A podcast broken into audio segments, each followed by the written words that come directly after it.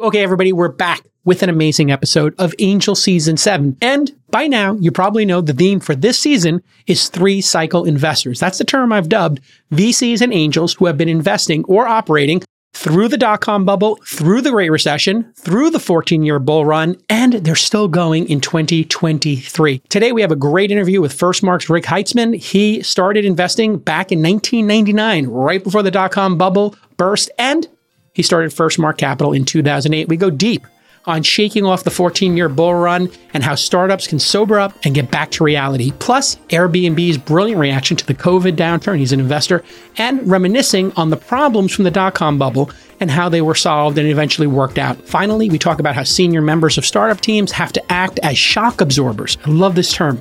Investors, founders, how we act as shock absorbers during difficult times, calm things down, create plans and then help companies survive downturns. It's a great episode. Stick with us. This Week in Startups is brought to you by LinkedIn Jobs. A business is only as strong as its people, and every hire matters.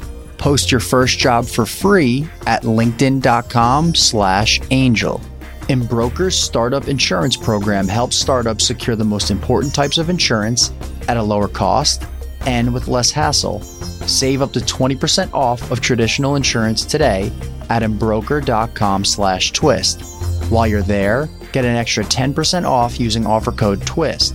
And Letterhead helps you create, send, and monetize your email newsletters. Twist listeners get 50% off their first year, and qualified startups can get 75% off their first two years at tryletterhead.com slash twist. All right, everybody. Next up on our series for Angel Season 7 is Rick Heitzmann, and he has been a venture capitalist and entrepreneur for all three cycles, starting with the dot com uh, boom and bust cycle. Then we had the Web 2.0 cycle, and now we've lived through um, what I'm calling the speculative asset bubble. Uh, but I'm not sure how you qualify this bull run. How do you think about this past bull run we've just been through? And welcome to the program. And what do you think the attributes are of this latest boom bust cycle? Yeah. Hey, Jason, thanks for having me. I'm a big fan of the show and it's great being here. Um, so yeah, as you know, I've, you know, old guy, like, like some of our friends who've seen, seen this movie a couple times before. I like, I haven't heard the speculative asset bubble, but, that, but that's, you know, that's exactly what happened of, you know, zero interest rates, no cost of capital. Um, and you know, what happens in that world that people only um, hypothesized about at University of Chicago you know, up until about three years ago. And you know what, what we've seen is you know every all the bad behaviors that you could imagine did happen of uh, money raised too early, sloshed around too quickly, and too speculative assets. And you know people forgot that capital had a cost. So whether you're a founder investing in a project, whether you're a founder buying a company, whether you're a founder hiring people, you don't really feel think about the cost of that as you're doing your own analysis because capital is free. And I could always go get more capital from uh, the the growth fund tree um, in in two or three days. So wh- why me worry? And I think the you know therefore rampant speculation and, and no cost of capital, therefore um, no consequence. And now I think we're living in an age of consequence.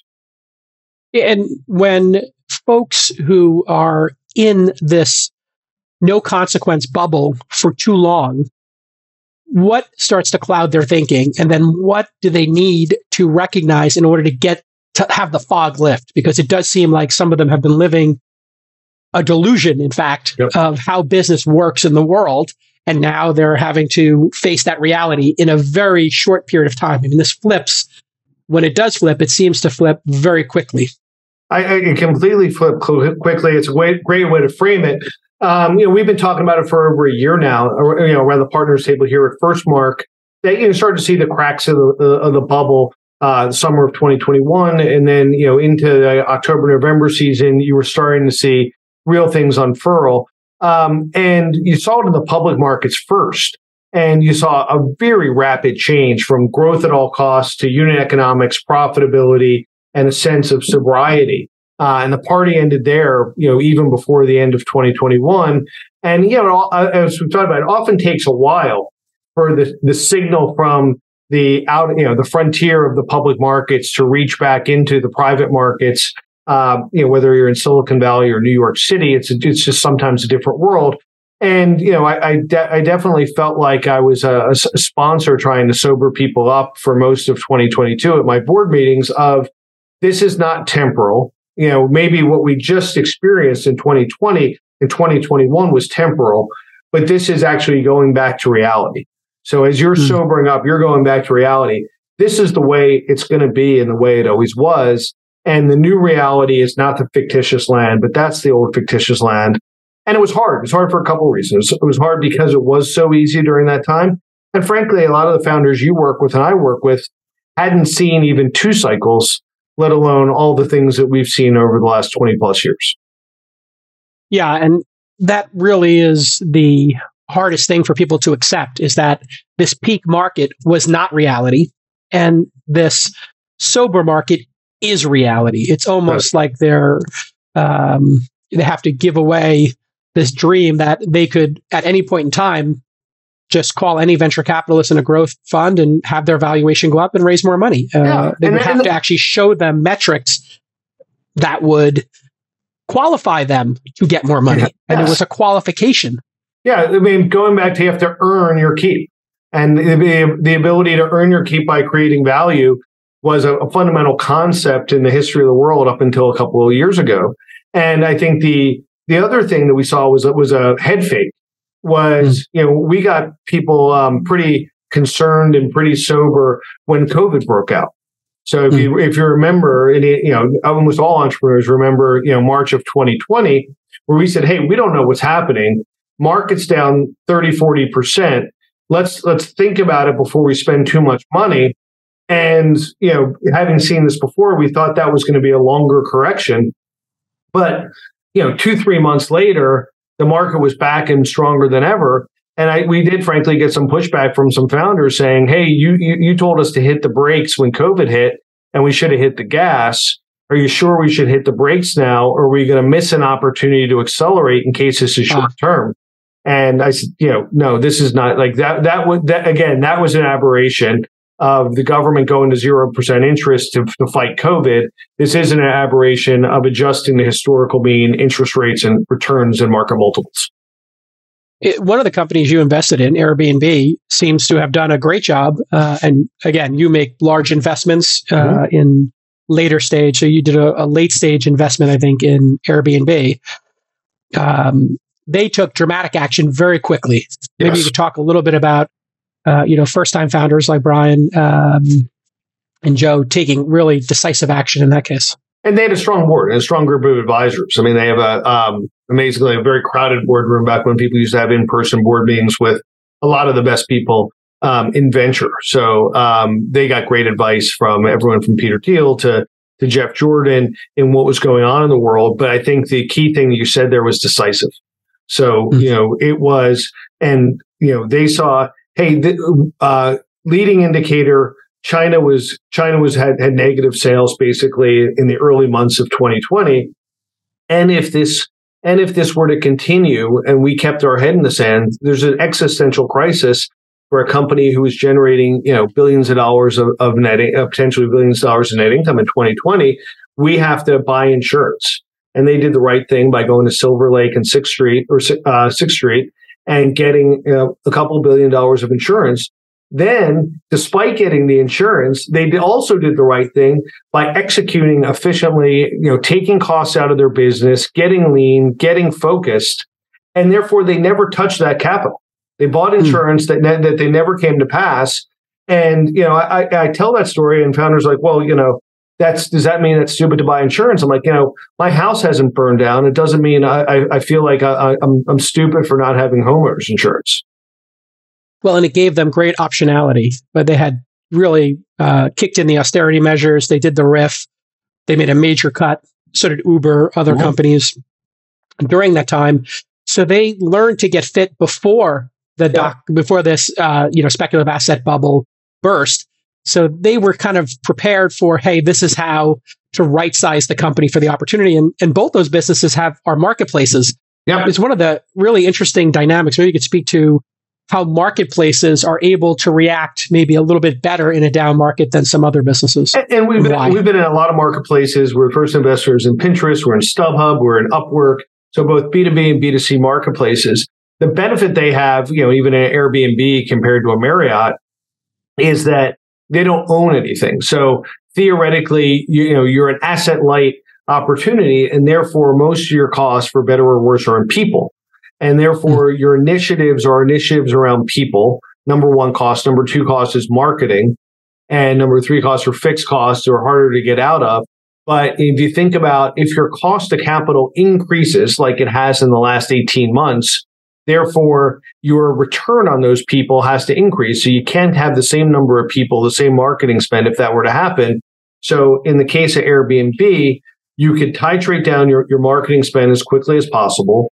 You could think about what people do you need, and you don't have a huge fixed cost level um, like you would, especially if you're an asset heavy business like a Marriott or, or a car company, we are actually buying physical things. And therefore, that should be not only the best business, as you know, on the upside in terms of margin structure and a true use of the internet, but also a great business to protect yourself on the downside. Yeah, marketplaces seem to be one of the business models that produces a high margin. And I think a lot of people got asset heavy mm-hmm. maybe during this um, period of time with zero interest rates. The march to 1 billion members continues for LinkedIn, which is now at 875 million executives. There is no business network on the planet that comes close to LinkedIn. So if you are a small business owner or you manage hiring at your company, you know your success in 2023 is 100% dependent on your team. And you want to surround yourself with great, motivated, skilled people. And that's why you have to check out LinkedIn Jobs. It's really simple. LinkedIn Jobs helps you find more qualified candidates more efficiently. That's right, better candidates faster. That's what we're all looking for, right? LinkedIn does this by matching your open roles with the people who have the skills, values, and experience to help achieve your goals. And with almost a billion people on LinkedIn, think about the global talent pool you're tapping into. I mean, these are the best of the best. And I can speak from personal experience. LinkedIn Jobs just works better than all the other hiring platforms out there. We've got some of our most amazing contributors at launch and inside from LinkedIn. And they have amazing targeting, screening, and rating tools so you can do all that organization inside of LinkedIn. And that's why small businesses rate LinkedIn jobs number one in delivering quality hires versus leading competitors. So post your job for free at linkedin.com slash angel. That's linkedin.com slash A-N-G-E-L to post your first job for free. Terms and conditions do apply. Let's go back in time to the dot com uh, boom bust cycle what were you doing then? Mm-hmm. And when it did blow up in that spring of 2020, what did you think as a younger uh, Rick? Yes. Uh, and you follow Rick on the Twitter. He's at Rick. He's part of the first name club. He got me beat by one character at Jason and at mm-hmm. Rick. You're going to we'll mention see. us both when you. well, it'll be, it'll be a very small group at the bar of, of the first name clubs. Yeah. Uh, yeah so uh, you know what, what, was I doing in the first bubble? So I, I uh, you know got into venture capital in the mid '90s as I, I thought this internet thing might have some legs, and so got involved um, in venture capital. You know, any way possible was you know early in the mid '90s out in Silicon Valley, and then in New York. Um, you know, on the early edges, along with you and guys like Fred Wilson and Jerry Colonna, um, you know, pushing the flag then. And then, you know, as the market started to turn in March of 2020, I actually went the went the other way, and, and I I took a leave from venture capital and went and started a business. And I thought it was uh, mm-hmm. um, I might have been wrong about it because capital was so hard to come by. Um, but you know, went and founded a business called First Advantage. Um, which and did you do that after the bust or right before the bust? Right after the bust. Got it. Well, what was it like as a venture capitalist during that heyday? Yep. And then what were the lessons when it sort of collapsed and, and how bad was it? It was bad compared to I, what we're going through now. Yeah. I think it was worse then. Um, I'd be interested to see if you know as, as you're doing this cycle with, with people like yeah. Brad and yourself. Do you think it was worse then? It might have been because we were younger and, and we didn't have as many scars to protect us, but it, it felt much worse and it felt much more jagged. That it was you know champagne launch parties one day and telling people they have to cut half the company the next day. I felt yeah. like there wasn't enough there wasn't enough capital in the system to have these companies financed well enough or to you know to get people from here to there there were a lot of hard shutdowns where you know the severance is is your is your computer or you know take a printer on the way out the door if yeah literally people would be given an Aeron chair and just said you know we can't pay you any severance yeah. but just take the chair in your laptop and, yeah. and that's, that's were rolling their their, their down, boxes down, home. Down, Park, down Park Avenue South. That was yeah. That was, that's was what a, they were doing before social media would have. That would have been an incredible uh, TikTok. Side. TikTok now outside yeah. some of the headquarters, they were seeing layoffs, but it, it wasn't. It wasn't even layoffs. It was, hey, the, we we wish we could do better by you, but there's just no more money, and you know those companies were capital intensive enough and underfunded enough mm-hmm. that when the capital left the system, it, it was hard shutdowns. I, you know, we shut down a bunch of companies. I was fighting with Silicon Valley Bank of you know whether or not I get to give you know, as a board member to get printers to go to as people as severance, or they're going to take the printers back because we owed them capital and we were just out of money. So I think the number of hard shutdowns were were uh, were much more dramatic. Many more people felt like lost their jobs with with a, a much smaller cushion. So I think that was the much harder time than what we're seeing today, assuming that we're you know getting close to bouncing on the bottom. Yeah, and then it didn't stop bottoming. I mean, that was the other thing yeah. I remember from that era was just when you thought like, hey, this couldn't get any worse, it just kept getting worse because a lot of the companies, let's face it, they didn't have a path to profitability. They yes. were incredibly speculative. In a way, they were similar to crypto companies where they were experimenting and building products. They had been funded, but probably pro- not properly funded in all cases, but there was no, in many cases, revenue or customer base for them to fall back to. Whereas Uber or Postmates or Airbnb, mm-hmm. uh, even Coinbase in this cycle, yeah. they, they had some base Robinhood, they had, they some base number of customers. They, they, had, had real business. They had, yeah. they had revenue and they had, and they were able to right size their business to their revenue. You know, it's hard to right size your business in 1999 or 2000 to eyeballs. Yeah. And, and so therefore, you know, at least there was a, there. We know that there's a business there, and all those businesses, even some of the crypto business, there's a business there. Mm-hmm. We just don't know how big it would be, so you could adjust your expenses to that. And then I think people don't really remember. You know, there was several you know punches in the face. So things cracked in March, and then that fall was a huge fall from grace in the fall of, of 2020 or 2000, and the market was down 30, 40 percent in the public markets. And then things started to feel like they did now in the beginning of 01, and we're rattling along the bottom. And then September 11th happened. Right. And, and people don't understand that one two punch was just unbelievable. a knockout. Yeah, because then the market lost all faith in this is the end of the world. Yeah. Yes. I mean, much worse. Yeah, much worse from a, a bunch of different perspectives than even the pandemic because it was so sudden, so unexpected. Market drops thirty percent, and there was no rebound. There was no interest rates easing that could ease either the economic or, or the pain that a lot of people suffered. So when we look at this speculative asset bubble bursting, then we have some unknowns. Ukraine, Taiwan, yep. there are risk factors out there. So if one of, and this is where a weak economy, a weak balance sheet for the country, yep. a weak balance sheet for your own private company, this could be particularly dangerous because if another uh, black swan type event happens, yep. something that's completely unexpected that you've never seen before, definition of a black swan, mm-hmm. that could be, um, you know, cataclysmic for a lot of companies. No, I completely, I, I agree. I mean, there's the thing that's most scary in this market, or uh, everyone's asking, is it over yet? Right? I mean, people people have had their heads down. Maybe they even raised enough money in 2021. They had two or three years of cash, and now they mm-hmm. might have a year of cash in the beginning of 2023 and they're asking, is it over yet? Because, you know, I'd like to raise money in Q2 or the second half of 23. And I, I don't think we could safely say it's over yet. I think we have to say, you know, we believe it's bouncing on the bottom. We believe, and you know, we're taping this on a Wednesday afternoon where earnings just started to be announced and Microsoft announced, you know, weak guidance. So we believe that, you know, there might be a recession in the cards, which could mean a further step down, let alone all these black swans, which could occur on a, on a political um, or, or macroeconomic basis, which could completely destabilize the system. Yeah. So, best advice for founders while they're looking at the situation, they've got themselves to 18 months of runway. They've got a core team that's lean, that's really focused.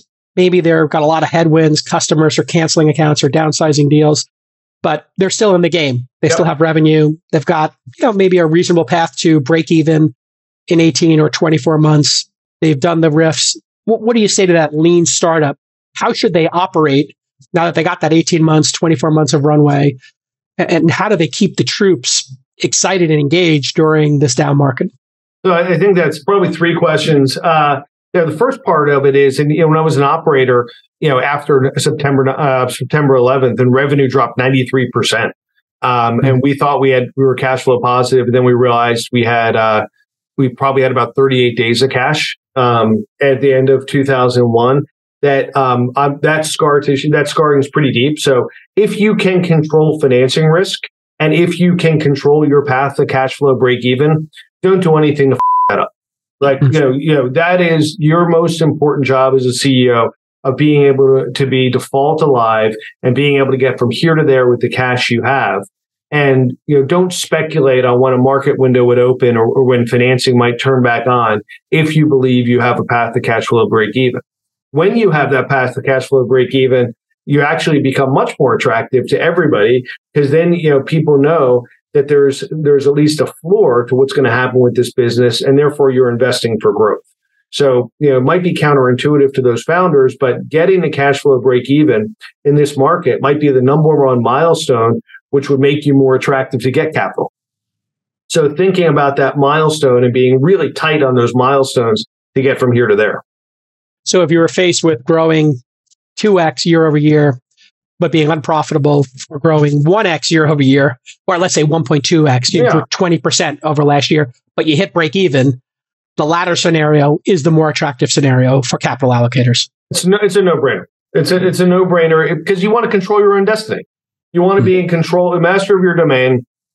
You can get from here to there with the capital you have, be default alive, and then you can always accelerate behind your own profitability and as a, as a CEO, and I remember this apparently, like, you know, once you have to spend a huge chunk of your time with, you know, concerned about this existential risk around financing, and that's off your shoulder, you know, you have much more degrees of freedom to think and, and worry about creating the most valuable business you can. I've been dealing with business insurance for three decades. I am on the board of a bunch of companies. I watch people who don't have insurance get themselves into trouble all the time. Switching providers has always been a nightmare. It's too expensive, takes too much time, and often it doesn't even guarantee better coverage. But now, you can make switching radically simple with Embroker. Yes, Embroker is the perfect destination for industry tailored commercial insurance. It's business insurance specifically for startups. Embroker's single application helps startups get four quotes, one, two, three, four, for four lines of coverage in just 15 minutes. They connect you with one of their expert brokers for unmatched service that goes beyond your policy. And listen, Embroker is such an amazing product. I use it. A lot of my startups use it. It's so easy to use. So try Embroker today with code TWIST and get 10% off their startup package at embroker.com slash twist. That's E-M-B-R-O-K-E-R dot com slash T-W-I-S-T and use the code TWIST so you get that 10% off. It's meaningful. Every dollar counts right now. We love you, Embroker. Thank you so much for supporting this podcast for so many years. Let's talk about this sort of fallacy around um, acquiring customers and the cost to acquiring customers. What have you learned over this last cycle about um, the actual real cost of acquiring customers and you know the lifetime value of customers? Because it seems that maybe founders got and even capital allocators yeah. maybe got a little cute or maybe disconnected from reality in terms of the cost of acquiring a customer. I think the, the cost to acquire a customer was always moving around more than folks would have guessed. And, and, you know, a lot of people thought from period to period, from this quarter, this is what we could spend on Facebook. Unknowingly, that, that that cost of a customer changes on Facebook from a minute to minute basis. But I think the fallacy, to your point, is based in in LTV. That people thought their LTV models were great. They were bulletproof. I'm going to hold this customer for five years. I'm going to be able to increase price. They might buy one or two other things from me not knowing that the person adjacent to you on uh, on the other side is also counting that customer and they're also looking at your profit stream as their potential upsell and therefore we've seen you know churn be higher than almost any LTV model has calculated and you know your ability to grow be decreased compared to those LTV models. So CAC is something you have to pay today and, and probably less controllable than you guess. LTV is wildly speculative, and I think entrepreneurs get that wrong way too much. Lifetime value is, yeah, defining that becomes pretty hard, especially when you have a down market like this.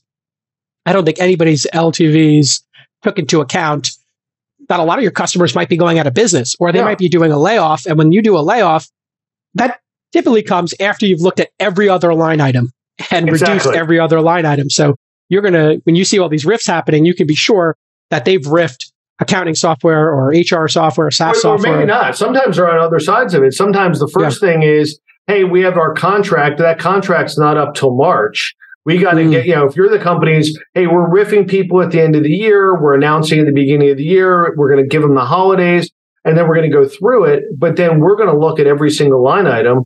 And, you know, that accounting software, we don't have 100 people in accounting anymore. We have 50 people accounting. We're not paying for those five chairs. We're not re up, you know, we're not re-signing with you. And by the way, the other, this other vendor we use for FP&A analysis said they give you what we're doing for free. So in a world where the last five year actuals were saying my customers are growing seats by 10%. They're not pushing back on price and they might be open for an upsell. All three of those assumptions might be wrong. Yeah. Wow. Yeah. That's a, that's a, that's a lot of mistakes in one math equation well, that are compounding, right? And if you think yeah. about how that compounds over a five year life of a customer, it dramatically uh, Im- impacts the math. All right, let's talk about uh, the emotional state of the employee base uh, and yes. founders, because you know, as capital allocators, we're placing bets on humans and teams yeah. to go out there and, and to fight through this. This has been quite a slog. 2022, people getting thrown in the deep end of the ice cold pool, and yes, you know. But now it seems like okay, if the company is still alive in 2023, okay, there's an opportunity for them to thrive if they can get through this how do you keep the esprit de corps going? How do you keep people focused, especially founders, right? Who might be looking at the situation and just saying, you know what? I'm exhausted. I don't know if I can do this anymore. I'm, I'm on a lot of Zooms with exhausted people yeah. these days. I don't know if you're having that body, same experience. The body language is really tough. Um, I think, you know, my friend uh, Neil Blumenthal uh, from Warby has this great analogy that the further you are up in an organization, the more you have to be a shock absorber. So uh I uh-huh. think, you know, the thing for us as board members, advisors, investors, we hopefully are shock absorbers to those founders who are getting whipsawed by the market, the financing market. They're losing big customers. And yeah, I think differently. And one of the things I learned by being, you know, much more junior 20 years ago is I saw a lot of board members who were assholes. When things were going mm. wrong, they were pouring gasoline on the fire instead of, you know, doing their job of being a mature person who can absorb those shocks and be able to provide a, a calming influence to the room. And then, you know, hopefully that passes on from your advisors or your board members down to the CEO and that senior team as, you know, rank and file employees are saying, Hey, my next door neighbor just got laid off. My brother-in-law just got laid off. Am I next? Let's go to the water cooler. Let's go for a walk around the block for a coffee. And let's not do work today. And let's just be stressed about what's going to, the existential crisis of the company we're at. The the job of that senior team is then to say, hey, we're going to be shock absorbers for the organization. We're going to do it in a transparent way. If we're doing layoffs, we're going to be transparent. We're going to try and be kind of even keeled from an emotional perspective and get from here to there. C- certain times, no different than any other relationship, you have to act even keeled. But then when they talk to their board, hopefully, you know, you're, you're passing, uh, you're, you're, you're playing past the hat with that emotional bag. But you know, we're telling founders, you know, the the reality is it feels like we're going to be bouncing around the bottom for all of 23. So, you know, kind of setting expectations. And we're not setting expectations that tomorrow interest rates are going to drop, the market's going to rip, and we're going to be out of this like it's a bad dream. This this is going to take some time. Um, and it, you know, it goes back to the old Stockdale syndrome of like being being very aware of the current reality. It lets you enable enables you to absorb that reality better. So, hey, founder, this is really hard. We know it was tough. You had to, you know, lay off a couple hundred people or a couple thousand people, depending on who you are.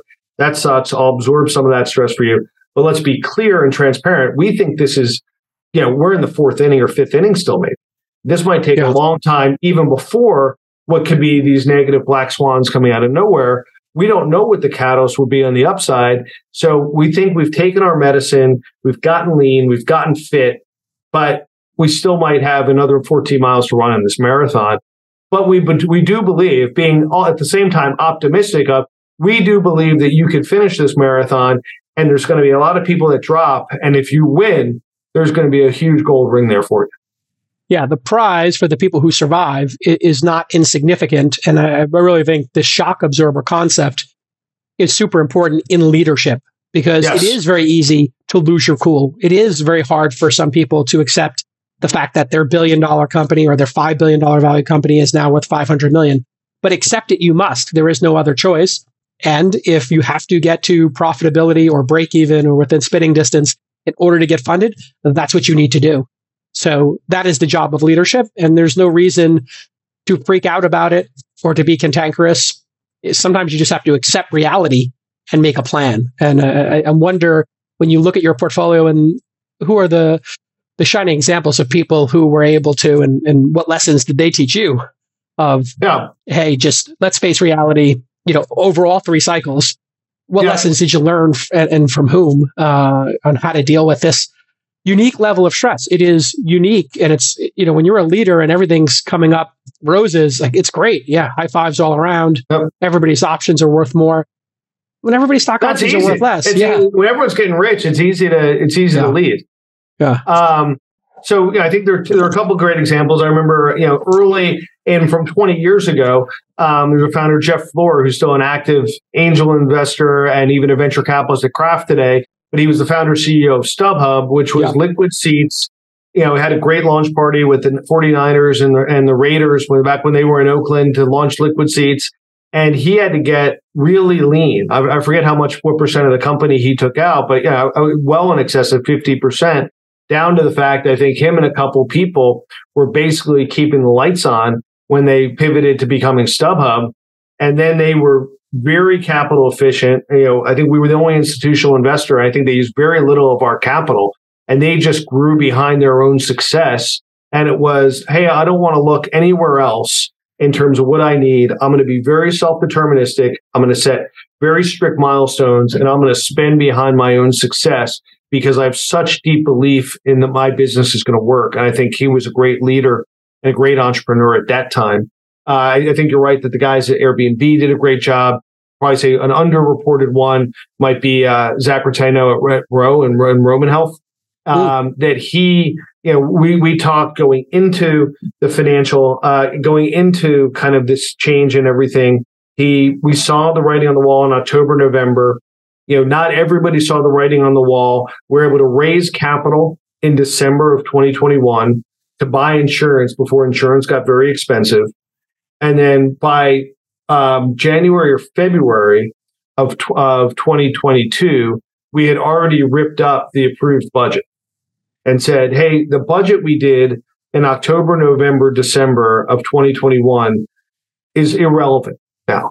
The cost of capital has changed so much and our milestones and metrics have such different levels, we're going to just rip up the whole budget and start new and mm-hmm. say, you know, we think the cost of capital is going to be this. We think the cost of customer acquisition is going to be this. And we think these are the milestones we have to hit to achieve a bigger, better business. And we also know we want to have this much cushion when we break even.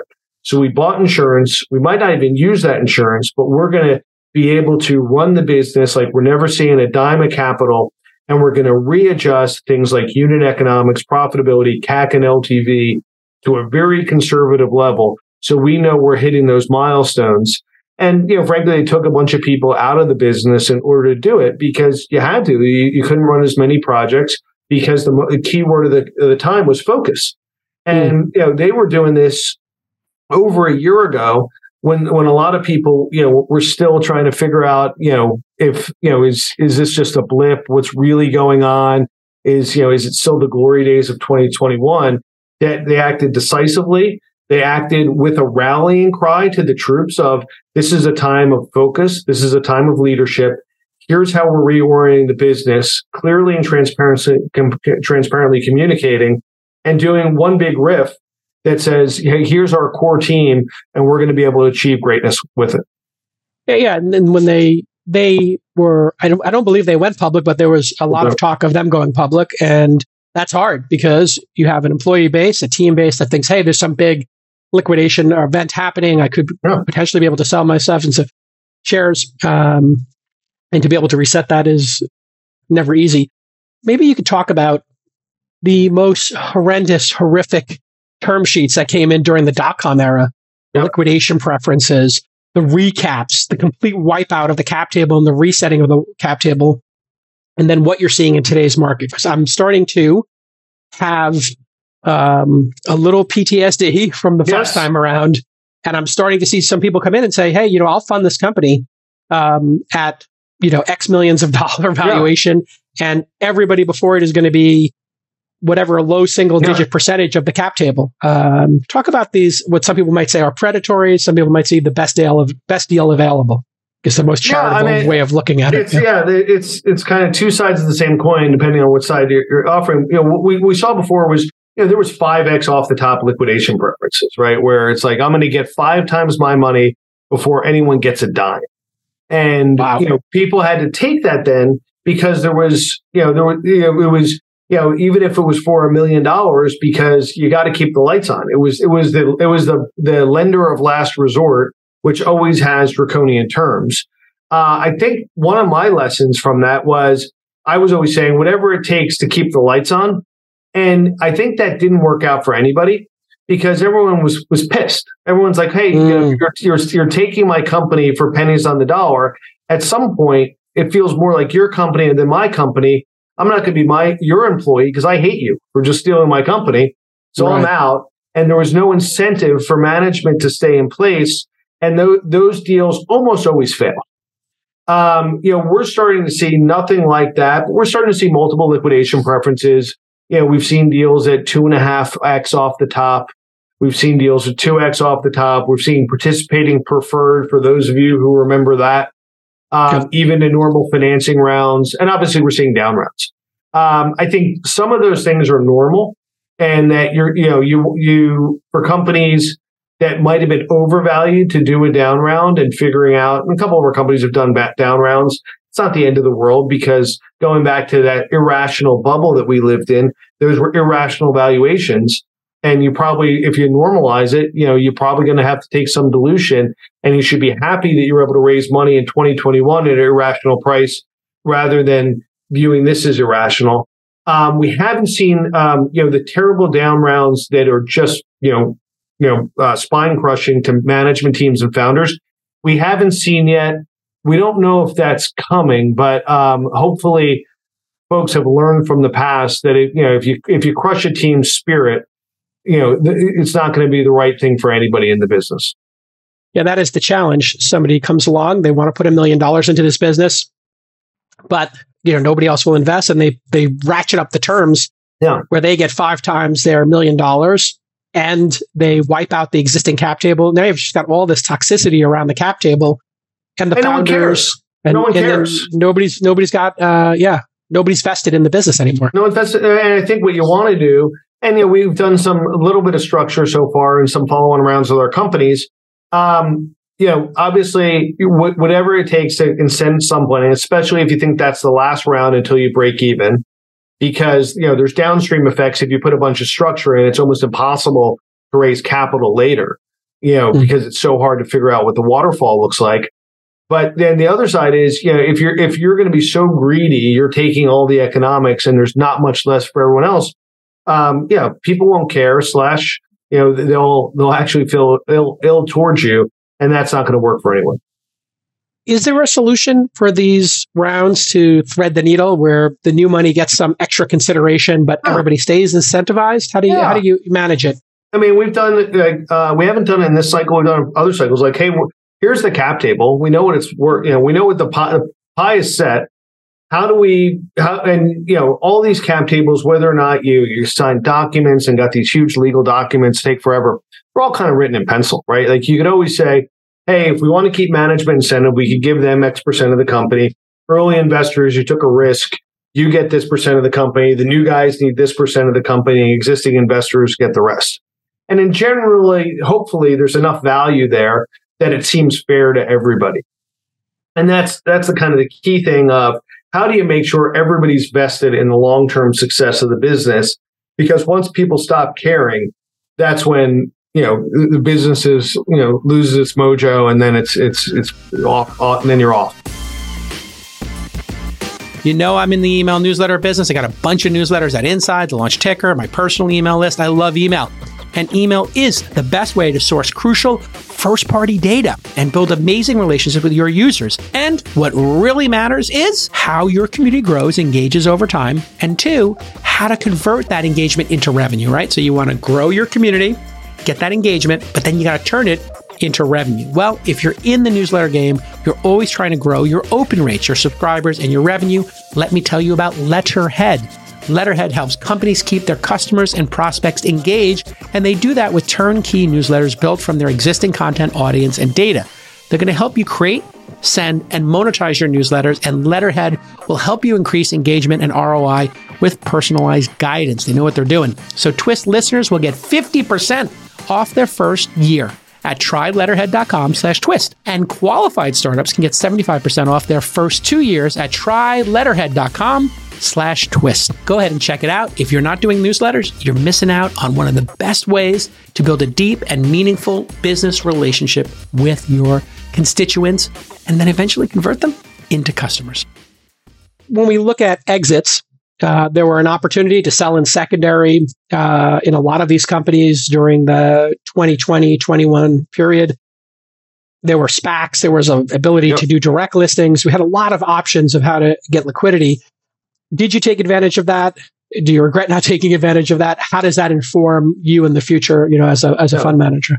Yeah, so largely, you know, most of our investments are early stage, right? So we have, you know, long periods of illiquidity um, you know, obviously the secondary markets were just starting to develop that time period, but we, even in you know 2020 and 2021, we view there's being a lot of levers to uh, to getting liquid. Obviously, M and A is is always the, the, most prominent for all technology companies: traditional IPO, SPACs, direct listings, and private secondary shares. And we did all of them all uh, hmm. through 2020 and 2021 because you know our our belief is you know you can't eat IRR and you, you basically, your job as an early stage investor is to return capital in a profitable way to your investors. And I don't think anybody, any of my institutional LPs are, are relying me to get every last dollar. They want us to drive great returns um, and get, and provide them the capital back. So we you know, we were we were early in using the secondary market. Uh, we were early in using SPACs, and we had a couple of companies go public via SPAC, including DraftKings, which had a great run. Um, and then obviously traditional IPOs with things like Airbnb. Um, and so obviously we wish we had done more. Obviously, yeah. you know, um, you know, the definition of a bear market is wish we would have sold more yesterday.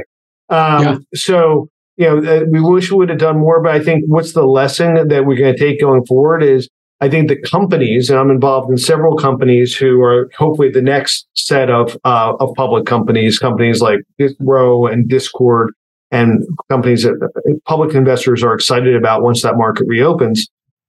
But you know, being able to have those companies manage their cap table, um, mm and they're going to need to provide liquidity on a regular basis for either early investors or founders through tenders or other mechanisms.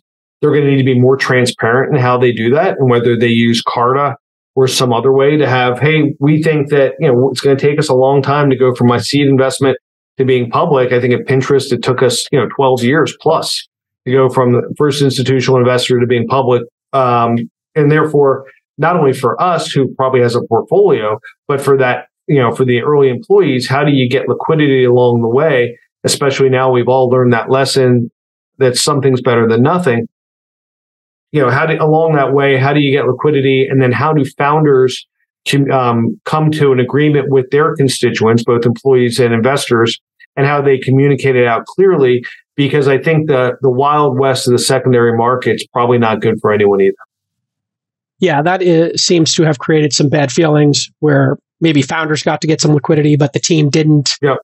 Wasn't uh, or one know, team member one team member is is emailing you know the half dozen or so secondary brokers trying to sell something that they may or may not be able to, therefore stirring up you know, the rest of the engineering team about, you know, as they're, you know, searching on, you know, they're searching the used car market um, with their other with their other browser tabs. So I think that only causes um, it only causes noise in a system that already has so much noise. So anything. What's the right way to do it in terms of secondary? If, if, there was a standard that could emerge yeah, if, after if, this, if you and I bus. said, "Hey, we're doing this, we're doing this deal tomorrow," and I think we think we should be able to, uh, we think this is fair that early investors and early employees get liquidity along the way. Um, you know, you can do it in Carta. Say, hey, after you know four years, maybe from founding, or every two years, there's a regular time where yeah. you know, we'll set a price no different than a tender offer, and we'll say you know, Jason, you invested a dollar. Now the company is worth $8 a share. Do you want to sell anything up to X percent of your holdings? And early employees who invested X percent, you know, who invested could sell up 20% of their holdings also. And, you know, it also gets rid of, you know, what was going on a little bit in the valley of people hopping around to, to create a basket of, of options because they mm. didn't have diversification. So I think that regular taking pressure ah, out, you know, of, out of I never heard anybody express it that way yeah, you did have people saying like, "Hey, listen, I've got Airbnb shares or Postmates yeah. shares. Maybe I want Uber shares. Maybe I want Google shares. Whatever. Yeah, I'll go spend two years of Google, two years of Postmates, two years of Pinterest, and therefore I'm going to build my basket by job hopping. And that's not good for anybody. But that's how those mm-hmm. founders saw diversification in a world where there was no liquid, liquid market for their options.